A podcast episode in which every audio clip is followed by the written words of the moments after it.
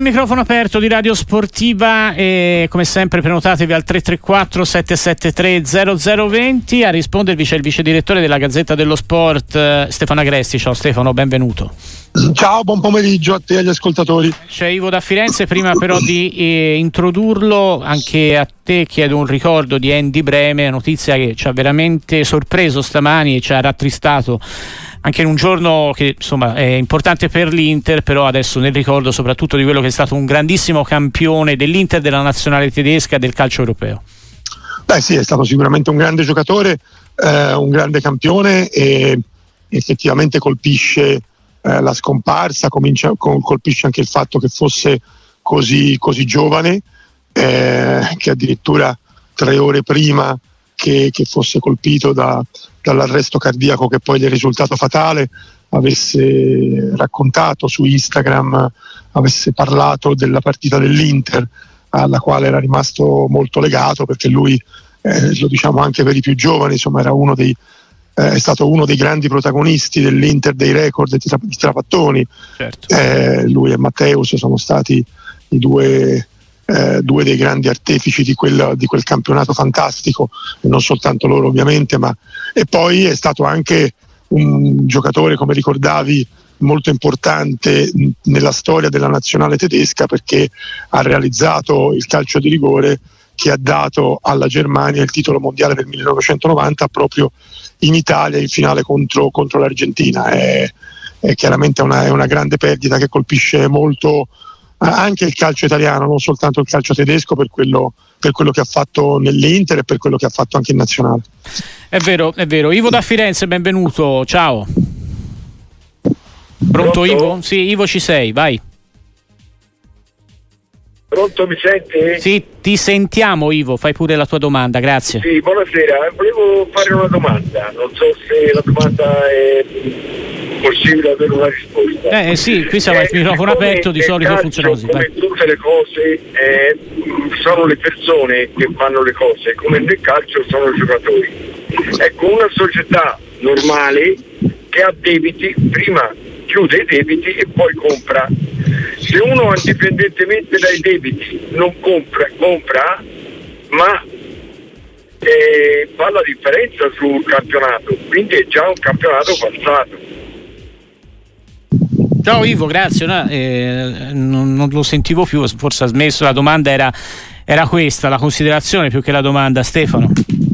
Beh, sì, però ci sono delle regole, delle regole che, e ci sono degli organi che fanno rispettare queste regole. Possiamo dire che devono far rispettare o dovrebbero far rispettare queste regole. E, e i club che, che operano sul mercato lo fanno nel rispetto delle regole.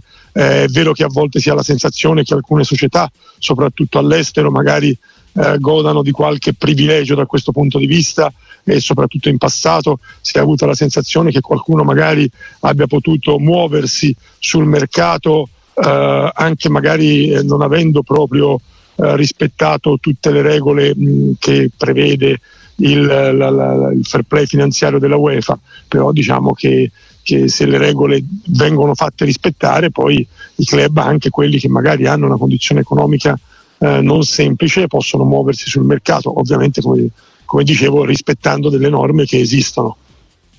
Allora andiamo anche a sentire un altro amico che è Marco da Milano. Ciao, benvenuto. Ciao a tutti. Volevo semplicemente dire che sono tifoso milanista e sono molto deluso da, da, quello che è il nostro allenatore attuale. Tutti comunque continuano a dire che, che, che è bravo, che, che, si sta comportando bene, io dico che invece che la sua esperienza al Milan per me è finita. Ha, fatto, ha, ha proposto una formazione che dal mio punto di vista sbagliato, doveva mettere i titolari, invece abbiamo fatto una bruttissima figura. Volevo sapere un po' il vostro punto di vista, grazie. Ciao, ciao Marco, su Milan dopo la sconfitta di Monza, insomma già da ieri molti messaggi di questo tenore, Stefano.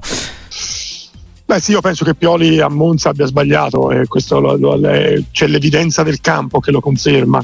Ha cambiato troppo, i calciatori che ha inserito a posto dei titolari, soprattutto in avanti, non hanno dato niente a conferma anche di un mercato che, che è stato dispendioso ma che non è, non è riuscito in tutte le sue scelte ehm, e sicuramente a Monza ha sbagliato, però prendere a pretesto la partita di Monza per stabilire che Pioli eh, sia l'allenatore sbagliato per il Milan, io credo che sia eh, eccessivo e anche sbagliato. Penso che Pioli nel suo periodo al Milan abbia fatto non bene ma benissimo, ha vinto uno scudetto, l'anno scorso è arrivato in semifinale di Champions, quest'anno con degli alti e bassi, soffrendo anche molto a causa degli infortuni, il Milan è comunque lì eh, al terzo posto, vicino alla Juve, lontano dall'Inter, è vero, però è in una posizione di campionato assolutamente dignitosa, in Champions è uscito eh, in un girone terribile eh, e probabilmente uscito eh, anche per decisioni arbitrali che lo, hanno, che lo hanno condizionato, che lo hanno penalizzato, in particolare un calcio di rigore al Paris Saint Germain nella partita con il Newcastle, che poi alla resa dei conti, eh, se non fosse stato concesso e il rigore non c'era, avrebbe poi alla fine qualificato, qualificato il Milan. Quindi credo che ci siano anche molte critiche eh, eccessive nei mm-hmm. confronti di Pioli, anche se poi è vero che, che la partita di, di, di Monza eh, diciamo che forse qualcuno non aspettava altro che, la, che gli errori di Pioli nella partita di Monza per poi, per poi poterlo avere un motivo in più per criticarlo. Allora andiamo ora a Torino da Tony, ciao, benvenuto. Buongiorno, una domanda sulla dimensione degli allenatori. Cioè, praticamente io vedo Nicola che prende squadre disperate e le salva. Poi quando inizia il campionato magari non fa degli ottimi risultati. Juric è stato un, grande, un grandissimo allenatore, quando deve distruggere il gioco degli, degli, avversari è un po' meno bravo secondo me quando deve proporre il gioco. Infatti il Torino quando gioca con squadre chiuse fa molta fatica. E vedo Inzaghi eh, dell'Inter chiaramente uh-huh. che alla Lazio ha vinto, alla Lazio giovanile ha vinto, alla Lazio ha vinto, all'Inter continua a vincere e, e fa degli ottimi risultati. Quindi quello che mi chiedo io è, è giusto stabilire tra virgolette una sorta di eh, di, di, di, di, classifica di allenatori, cioè nel senso che ci sono degli allenatori più bravi per vincere, altri per conservare e altri per salvarsi, o è solo esclusivamente un discorso tecnico dei giocatori che hanno a disposizione? Okay, ciao, ciao Tony, grazie a te. Vabbè, io penso, penso che fondamentalmente la differenza la facciano più i calciatori degli allenatori. Io credo che con tutto il rispetto, ma penso che se Inzaghi avesse l'Empoli eh, credo che, che, non, che, che, non, lotterebbe per lo scudetto. Ecco, questo per, per, per, estremizzare il concetto, per cui i calciatori ovviamente sono determinanti. Poi ci sono allenatori che sono più adatti a gestire certe situazioni e quando ovviamente il livello delle squadre e le ambizioni eh, salgono, io credo che, occorrano anche allenatori che oltre alle conoscenze tattiche abbiano anche la personalità per gestire certi ambienti, certe, certe società, certi club, certe tifoserie, certi impegni.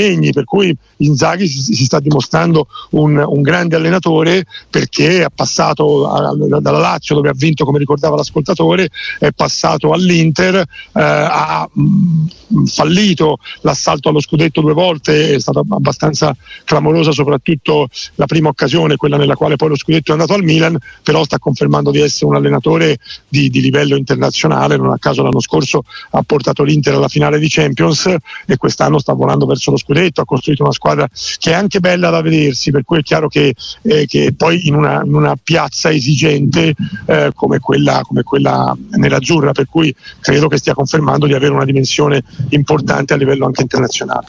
Alberto D'Ancona, benvenuto. Buongiorno, buongiorno, al suo interlocutore. Eh, volevo chiedere due cose, signora Gresti. Eh, sono io che sono, cioè io sono abbastanza diciamo del calcio lo seguo da tanti anni e le cose le vedo, insomma, le, le, noto.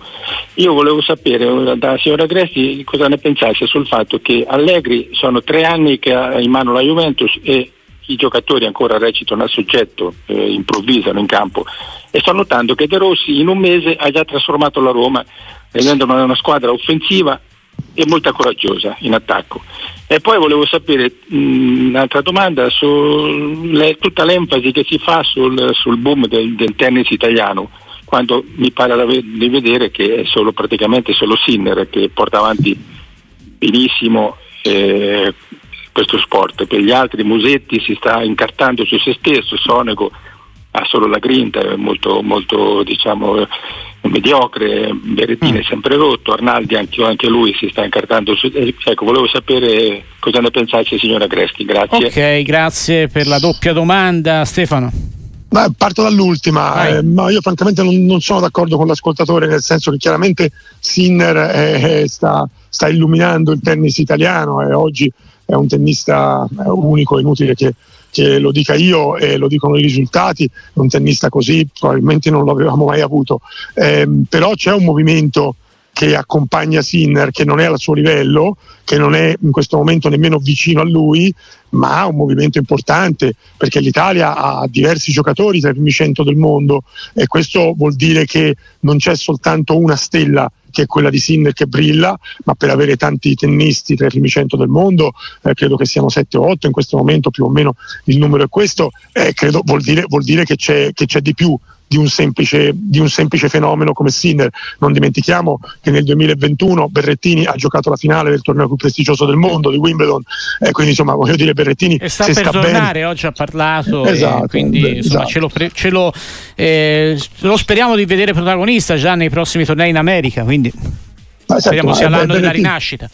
Berrettini se sta bene fisicamente è uno che può stare sicuramente tra i primi dieci del mondo ma in modo abbastanza comodo, ma lo ha dimostrato lui eh, con i risultati che ha ottenuto prima di tutta questa lunga serie di infortuni, per cui io credo che, che ovviamente eh, Sinner è Sinner, ma penso che ci sia tutto un movimento nel nostro tennis che sta, che sta ottenendo risultati importanti. Non dimentichiamo per esempio che alle finali di Coppa Davis siamo arrivati grazie a Arnaldi eh, nelle partite sì, Sonego eh, anche, eh, con Sonego eh, per cui insomma ecco, io credo che sia sia giusto anche celebrare tutto il movimento tennistico italiano in questo momento.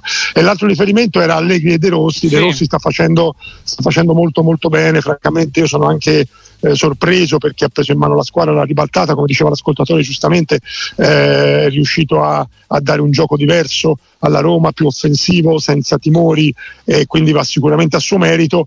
Per quanto riguarda Allegri che è molto criticato, eh, nelle, ultime, nelle due stagioni scorse effettivamente non è riuscito a dare un'identità alla Juve, io quest'anno ho la sensazione che Allegri con l'organico che ha a disposizione stia facendo veramente il massimo di quello che può fare. Ora al di là degli ultimi risultati negativi, due punti in quattro partite che chiaramente hanno ridimensionato molto il percorso della Juve, però se, se io guardo nel, nella mia valutazione, poi ognuno è libero, è libero, di avere il suo giudizio ovviamente, ma se io guardo la, la forza dell'organico della Juve, eh, io credo che già stare al secondo posto sia un risultato eccellente. Allora sentiamo anche Angelo dalla provincia di Terni, benvenuto. No, buongiorno, eh, innanzitutto complimenti per la trasmissione che vi seguo quasi sempre. Un, un appunto Grazie. volevo fare, il signor Agresti è sempre un po' troppo buono con gli allenatori quando gli fanno le domande, questo. E poi gli volevo chiedere, voglio tornare alla Serie B, la Ternana se ce la potrà fare a salvarsi. Grazie mille e buon proseguimento. Ok, grazie a te Angelo. No. Stefano.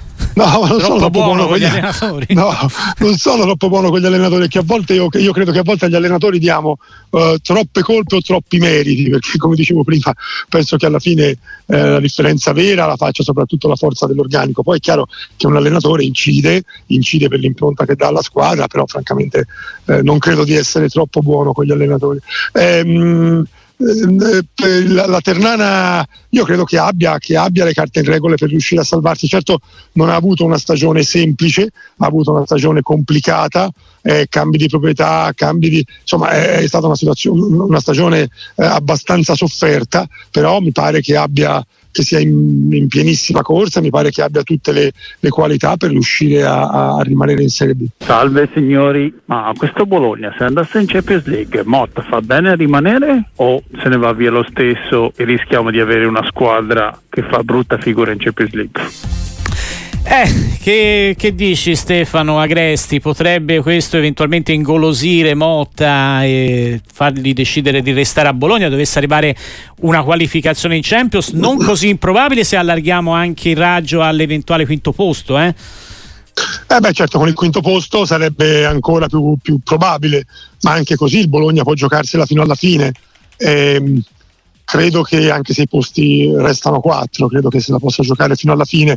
È chiaro che eh, la Champions potrebbe essere uno stimolo in più, una spinta in più per Motta a rimanere, ma io francamente eh, credo che il suo orientamento sia quello di cambiare, di andare in un altro club, eh, probabilmente un club anche eh, più, più ambizioso del Bologna, forse più ricco, eh, questo credo, però, però, alla fine può anche decidere invece di affrontare la Champions con il Bologna. Eh, io credo che, che, non resterà, lo dico con grande franchezza. Eh, eh, però ecco anche limitare il Bologna, io un'ammirazione veramente sconfinata per Tiago Motta, per quello che sta facendo a Bologna, per come gioca il Bologna dalle prime giornate di questo campionato, ma anche, ma anche l'anno scorso ha dimostrato di avere delle idee eh, veramente splendide e di riuscire a mettere la squadra in campo come, come pochi sanno fare. Eh, però io credo che anche in questo caso ridurre il Bologna a Tiago Motta sia sbagliato. Io credo che eh, chi eventualmente erediterà il Bologna da Tiago Motta, se Tiago Motta se ne andrà, eh, avrà delle difficoltà perché, perché non sarà facile prendere una squadra che ha fatto così bene, però avrà anche la forza di tanti giocatori importanti, giocatori che ha, ha scelto eh, la società, che ha scelto Sartori giocatori e che si stanno dimostrando giocatori di, di, un, livello, di un livello molto importante. Allora Francesco da Milano è in collegamento con noi, ciao. Sì, ciao, buongiorno a tutti, complimenti per la trasmissione. No, io mh, mm, oggi sono un po' triste eh, per la morte di Breme. Mi scuso se per caso me ne avevate già parlato, però volevo un piccolo ricordo su di lui e in particolare volevo sapere cosa ne pensavate perché per me lui tra quelli che ho visto giocare non ho visto il grande Facchetti, però è stato il terzino sinistro più forte dell'Inter e in assoluto forse io lo vedo solo dietro a Maldini, volevo sapere cosa ne pensate. Ok, ciao Francesco, ne abbiamo ovviamente già parlato ma ne riparliamo volentieri anche perché insomma possiamo raccontare eh, di, di quell'Inter campione d'Italia, vincitrice della Coppa UEFA, quando Stefano no, le finali erano sempre eh, finali italiane Breme poi campione del mondo, eh, arrivò anche mi sembra molto alto nel pallone d'oro 90 che vinse credo Lothar Matteus, ora vado a controllare. Beh, sì. sì, sì, è, un, è stato un, grande, un grandissimo terzino si chiamavano all'epoca, oggi sono diventati gli esterni Arrivò bassi. terzo, Matteus Schillasci Breme fu il, il podio eh, del pallone d'oro 90. Determinato anche dal, ovviamente dal campionato del mondo che, certo. che, la Germania, che aveva in Matteus il suo punto di riferimento, eh, vinse con quel rigore eh, di cui parlavamo prima nella finale eh, segnato da Breme e, e, quel mondiale ovviamente poi eh, segnò anche il secondo posto di, di, di, Schillaci che fu il capocannoniere di, quella, di quell'edizione. Eh, credo che che sia stato effettivamente un grande terzino sinistro, un ruolo nel quale l'Inter ha avuto un grandissimo, un enorme giocatore come, come, Facchetti, che ha ricordato giustamente l'ascoltatore, che credo che probabilmente sia inavvicinabile. Sì. Eh, L'Inter ha avuto anche Roberto Carlos in quel ruolo l'ha avuto per poco tempo perché poi è stato ceduto con un errore di mercato di cui ancora si parla, però Breme è sicuramente uno dei più grandi terzini sinistri che abbia mai avuto l'Inter e, e in assoluto credo che, che sia nel ruolo uno dei migliori che ci siano mai stati. Massi da Monza, ciao, benvenuto. Ciao. Buongiorno, buongiorno, al vice direttore Stefano Agresti. Io volevo ricollegarmi alla questione spinosa delle società debitorie del signore di prima.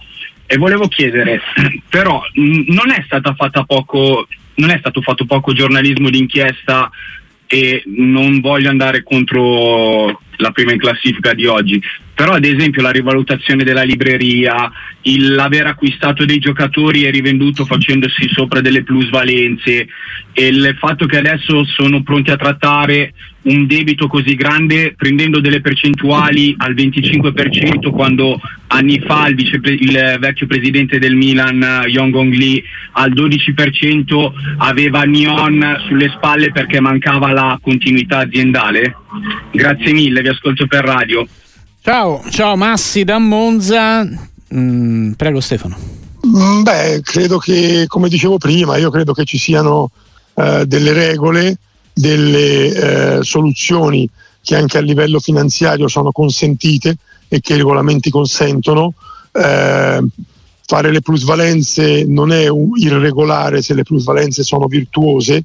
Eh, L'Inter nelle ultime stagioni ne ha fatte molte di plusvalenze con i calciatori, ma sono state plusvalenze assolutamente eh, meritevoli perché se prendi Onana svincolato e poi lo vendi a 60 milioni vuol dire che hai azzeccato il calciatore giusto, non hai fatto una plusvalenza fittizia con un calciatore che quel denaro non lo vale, è il prezzo di mercato di Onana in quel, in quel particolare momento, così come è successo in passato con Hakimi, con Lukaku, come potrebbe succedere in futuro con altri giocatori che oggi l'Inter ha in organico. È chiaro che, che lì entrano invece a mio avviso i meriti della società che non vanno sottovalutati. Se l'Inter prende Turam svincolato, se poi magari un giorno lo venderà a 80 o a 100 milioni, eh, quella sarà un merito dell'Inter, non una colpa, per cui io credo francamente che si debba stare anche attenti perché, perché poi si rischia di voler eh, eh, condannare per forza Uh, un club perché effettivamente ha delle difficoltà economiche, però poi ci sono anche dei modi per affrontarle,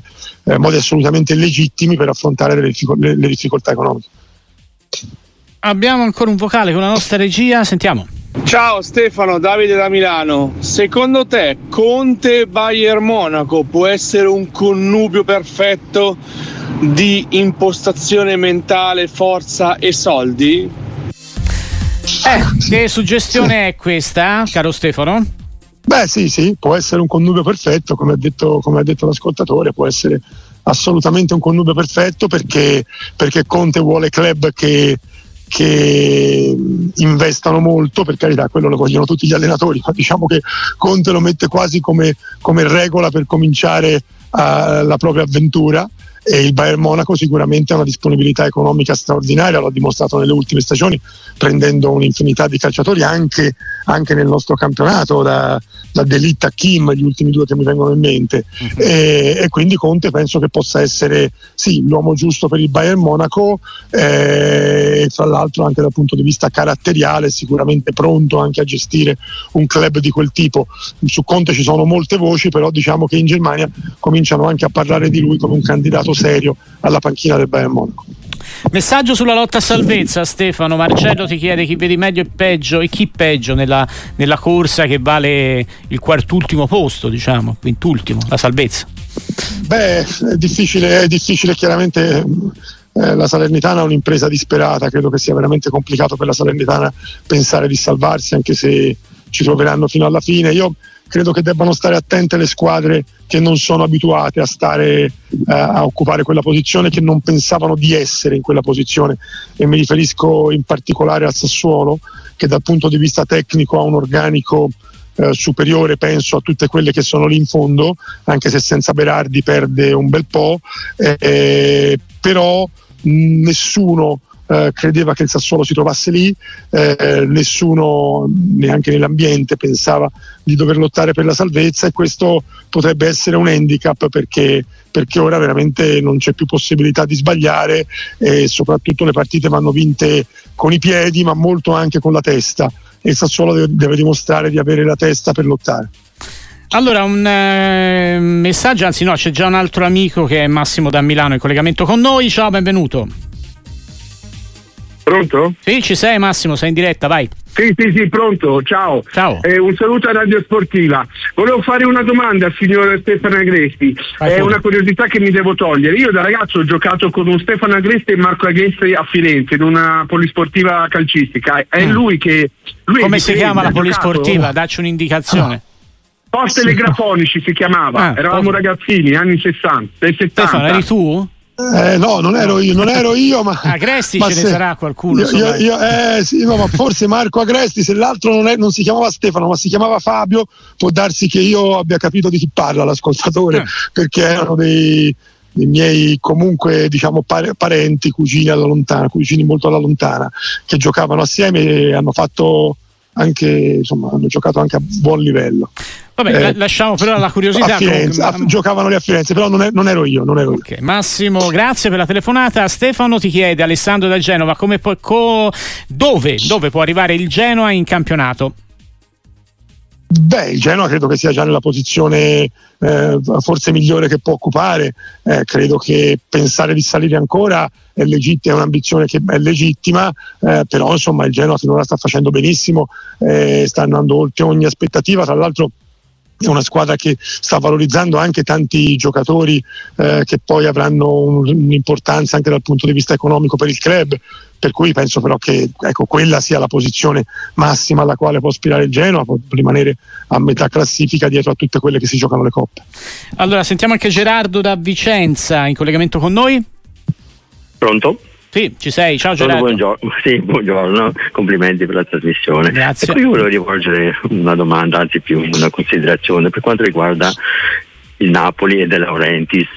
Eh, mm. Credo che comunque mm, siano anche ingiuste tutte queste critiche da Laurentiis calcolando che in questi anni comunque ha sempre ottenuto dei buoni risultati. Io non sono un suo grande stimatore, però gli sono grato di quando sta facendo per il Napoli perché sono un tifoso del Napoli ecco volevo dire solo quello e anche tutti questa gente quindi tro- troppe dire, critiche per De Laurentiis dicono che deve andare via che qualche lavoro di questa gente non ha mai sbagliato una cosa in vita loro può capitare un'annata dove si sbaglia ecco. nel calcio si, si critica le, le, persone insomma è un po' fa parte del gioco no? eh, Stefano ma sono troppe le critiche a De Laurentiis anche secondo te? Ma è chiaro che se analizziamo tutta l'avventura di De Laurentiis al Napoli, allora sì, sono troppe le critiche perché certamente ha fatto bene, ha una società solida dal punto di vista economico, è il club che da più anni, il club italiano, che da più anni consecutivi partecipa alle coppe, su questo non ci sono dubbi. Sì. E poi lo scudetto dell'anno scorso è stata diciamo, la, la, la ciliegina, è stata la, la magia, eh, però eh, francamente per quello che sta facendo in questa stagione eh, non si può non criticare perché sembra quasi che arrivato al sogno De Laurentiis poi pian piano si sia impegnato per distruggere quel sogno, perché quest'anno, da, da, diciamo dall'addio di Spalletti e poi quello, da, da quello di Giuntoli in poi, non ha praticamente azzeccato una scelta. Allora, qualche messaggio prima di salutarti. Ti chiede Max se secondo te il Torino può vendere buongiorno. Ah, mi pare che non sia nei programmi del Torino, per cui mh, direi, direi, di no. Poi è chiaro che eh, il futuro ci dirà qual è il destino di Buongiorno, ma mi pare che lui eh, voglia rimanere al Torino, il Torino lo vuole tenere e quindi penso che al momento non ci sia proprio eh, motivo per cui i tifosi del Torino si debbano preoccupare. Pietro da Viareggio con noi, ciao. Sì, ciao, buongiorno e un saluto al dottor Agresti. Un, un, una domanda e una considerazione. Sì. Eh, tornando al discorso Juventus e posizione in classifica, io vedere i giocatori che sono entrati nel secondo tempo per provare a ribaltare la partita, Cerri, Ildiz, Nicolossi Caviglia e il Junior, penso che appunto questa posizione attuale in classifica non sia tanto merito della Juve quanto di merito delle altre, quindi Roma, Lazio, Napoli, perché hanno organici e panchine nettamente superiori, quindi è difficile anche parlare di secondo posto o posto Champions, forse per il blasone che si associa al nome Juventus, ma guardando l'organico e, e soprattutto la panchina che poi è quella che ti permette di vincere le partite, spesso e volentieri non è all'altezza di un posto Champions. E andando proprio sul discorso panchina e questi giocatori che ho appena nominato, quanto secondo il dottore Agresti è vero che c'è dietro un progetto di giovani o quanto invece dietro c'è l'avere le tasche vuote quindi per forza dover fare questi giovani senza poter fare mercato? Grazie ciao. se posso ascoltare per telefono. Sì, volentieri, ciao Pietro. Beh, mezzo e mezzo, sicuramente c'è anche quell'aspetto c'è l'aspetto di non aver potuto acquistare eh, in estate e questo ovviamente ha quasi obbligato la Juventus a puntare sui giovani, ha quasi obbligato Allegri a puntare sui giovani, quindi questo è sicuramente un aspetto. Eh, Allegri poi lo ha fatto anche bene, ne ha valorizzati eh, tanto, alcuni di loro sono stati valorizzati tanto dall'allenatore e dalle occasioni che ha loro offerto.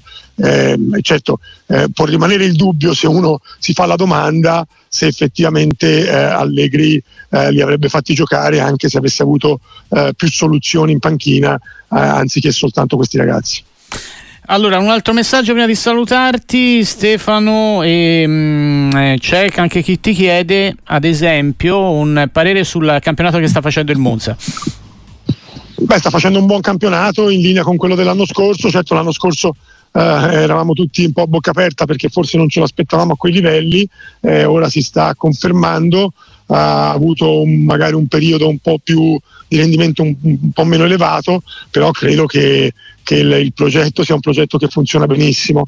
E, ehm, eh, funziona benissimo, credo fondamentalmente perché dietro c'è una società che ha una guida sicura, solida, eh, c'è un uomo di calcio come Adriano Galliani che è riuscito a costruire un, una squadra e un gruppo di calciatori forti. Ecco. E quindi penso che, che sta, stia facendo un buon campionato, quello che doveva fare, ma un buonissimo campionato. Allora, velocissimo Dario da Barese, diamo spazio anche a lui, ciao. Dario. Ciao ciao, ciao, sono Dario da Varese, mi sentite? Sì, vai. Io mi sento un po' così. Ok, io volevo intanto farvi i complimenti per la trasmissione che ascolto tutti i giorni dall'auto Grazie. mentre lavoro. E poi volevo condividere un ricordo su Andrea Spreme, visto che stamattina ho sentito eh, in radio un'intervista con, lo, con, Bruno Longhi in cui diceva delle cose, io ve ne dico una da non addetto ai lavori, se vi fa piacere. Volentieri, vai. Allora, vi racconto che quell'anno che lui arrivò all'Inter, io sono un ex, un ex tesserato del Varese Calcio, l'Inter andava in ritiro a Varese all'Hotel Palace e si allenava al campo centro sportivo di Gavirate e ci fu un amichevole ovviamente tra Varese e Inter. Io quell'anno ero in, uh, allo stadio a vedere la partita come tanti tifosi dell'Inter, la stadio di Francostro era pieno e ci fu questo giocatore che nessuno conosceva con i capelli biondi schierato a sinistra. Dopo un po' di tempo tutti si chiedevano chi fosse uh-huh. quel giocatore con i capelli biondi che giocava con terzino sinistro perché allora era terzino sinistro. Comunque quello che si vide in quel momento era un giocatore che aveva tecnica, classe, personalità, destro e sinistro e si chiamava Andreas Breve. Grazie, grazie Dario, grazie per questo ricordo col quale chiudiamo Stefano, insomma oggi è una giornata che dedicheremo molto a questo ricordo di Breme, un bel ricordo quello di Dario da Barese. Assolutamente, assolutamente, sì, ricordi personali possiamo sempre speciali. Sì. Grazie a Stefano Agresti, a presto Stefano. Grazie a te, un saluto a tutti.